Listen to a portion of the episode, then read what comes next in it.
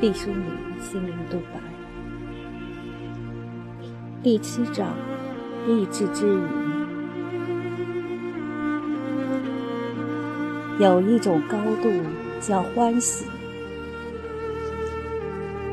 好孩子有两种，有一种他们总是得分最高，看起来兢兢业业，埋头苦干，像鸡啄米一样片刻不闲。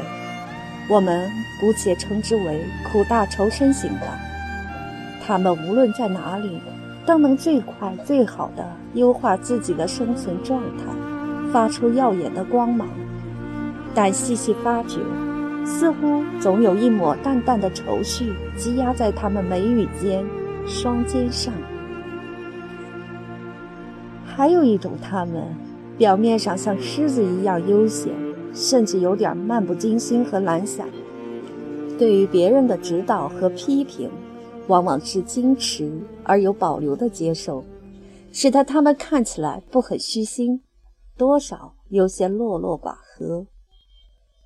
经常得不到众口一词的称赞，失败的时候难得气馁灰心，几乎不需要鼓励；辉煌的时候也显不出异样的高兴，仿佛对成就有天然的免疫力。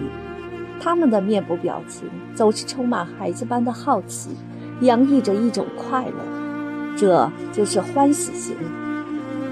在现实生活中。欢喜型也许一开始走得不快，脚力也并不显出格外的矫健，但对生活的热爱犹如不断喷发的天然气，始终燃烧着熊熊的火焰，风暴无法将它吹熄。在火光的引导下，欢喜型的人们边玩边走，兴趣盎然地不断攀登，绝不会因路边暂时的风景而停下脚步。直到高远的天际。